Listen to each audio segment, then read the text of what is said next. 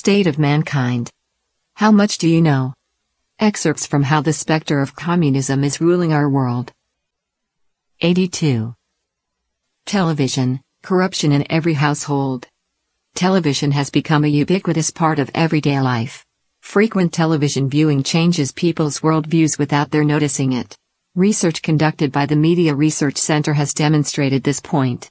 For instance, the more people watch television, the less committed they are to traditional virtues such as honesty, reliability, and fairness, and the more lenient their attitudes toward issues related to sexual morality such as sex outside of marriage, abortion, and homosexuality, are likely to be.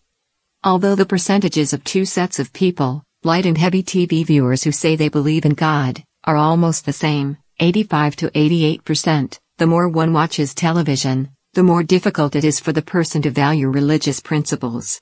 For example, when asked in a questionnaire to choose between people should always live by God's teachings and principles under all circumstances or people should combine their personal set of morals and values with God's moral codes, those who watch more television tend to choose the latter. From these figures, it can be generally concluded that television predisposes people to moral relativism. Television has been an integral part of daily life since the 1950s. Not only do TV series and movies achieve a similar effect in molding people's values, but talk shows, situation comedies, sitcoms, and even documentaries also quietly inculcate their audiences with all sorts of distorted ideas through continual repetition every day. Take talk shows for example.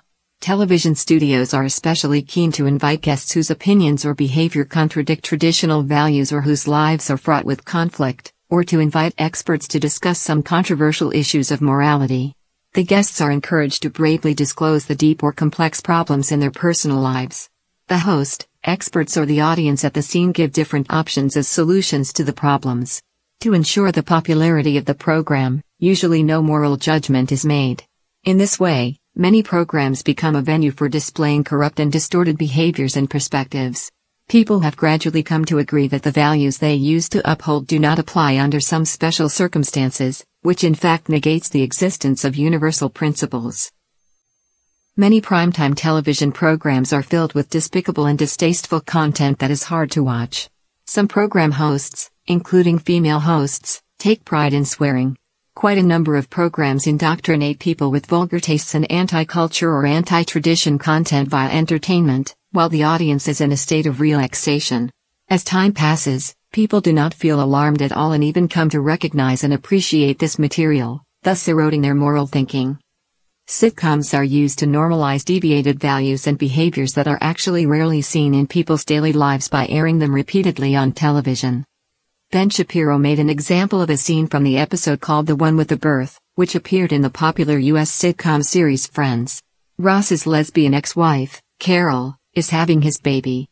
Ross is understandably concerned that his child will be growing up in a lesbian family. While Ross is feeling perturbed, Phoebe says to him, When I was growing up, you know, my dad left, and my mother died, and my stepfather went to jail, so I barely had enough pieces of parents to make one whole one. And here's this little baby who has like three whole parents who care about it so much that they're fighting over who gets to love it the most. And it's not even born yet. It's just, it's just the luckiest baby in the whole world. Ross immediately feels relieved and reassured by her perspective. As Shapiro writes, the episode portrays pregnant lesbians and three parent households as not only normal, but admirable. Modern medicine has discovered that human brains consist of five different types of brainwaves. Two among them are brainwaves found in the waking state of consciousness, alpha waves and beta waves. When people are busy working, their dominant brainwaves are beta waves. They exhibit an enhanced ability to analyze and tend to use logical thinking. A person having a debate would exhibit predominantly beta brainwaves. In other words, people in a state where beta waves are dominant are more alert and less gullible. However, when people are relaxed and alpha waves dominate, their emotions take the lead, and their analytical ability weakens. When people watch television, they are not prepared for serious thinking, but are instead relaxed and impressionable. Under such circumstances, people tend to be subliminally persuaded by the themes and views represented in the television program. Research shows that close to two thirds of media programming, including children's programs, contain scenes of violence.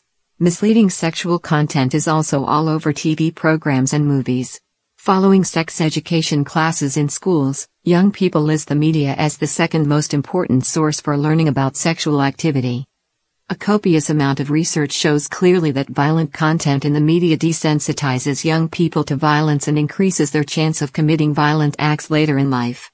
The media has had a very bad influence on youth, increasing the tendency for violence, underage sexual activity, and teen pregnancy. Girls who often see programs containing depictions of sexual activity are twice as likely to be pregnant within three years compared to girls who rarely watch such programs. Media programs also increase the risk of sexual assault and engagement in dangerous behavior. A deluge of pornographic and sexual content directly attacks social values and tradition. As one scholar pointed out, the media are so compelling and so filled with sex, it's hard for any kid, even a critic to resist. I think of the media as our true sex educators.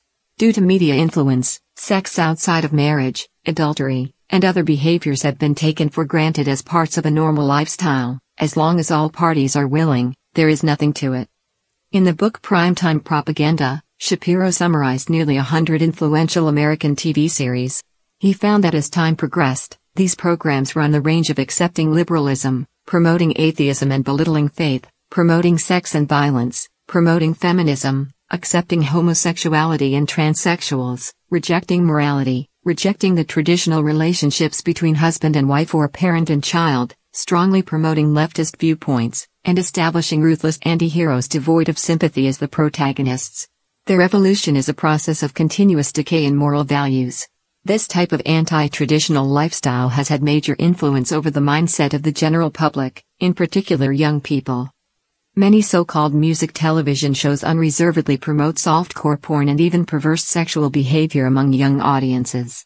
Since the film rating system was implemented, many pornographic films can be sold as long as they are labeled with an X rating.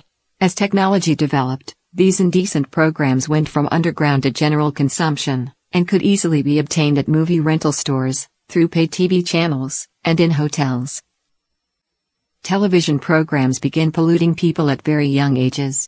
Cartoons feature ugly characters or large amounts of violence. Other children's programs are loaded with hidden themes of progressivism and liberalism, such as teaching homosexuality under the name of cultural diversity.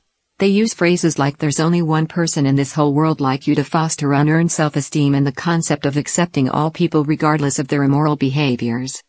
Certainly, Few Hollywood producers had any sort of formal agenda to instill their audiences with corrupt ideologies. But when the program producers themselves agree with the concepts of progressivism and liberalism, then these corrupt ideologies will inevitably end up in the programs. The real plan is diabolical, and media workers who stray too far from the divine become the evil's pawns. From Chapter 13 Hijacking the Media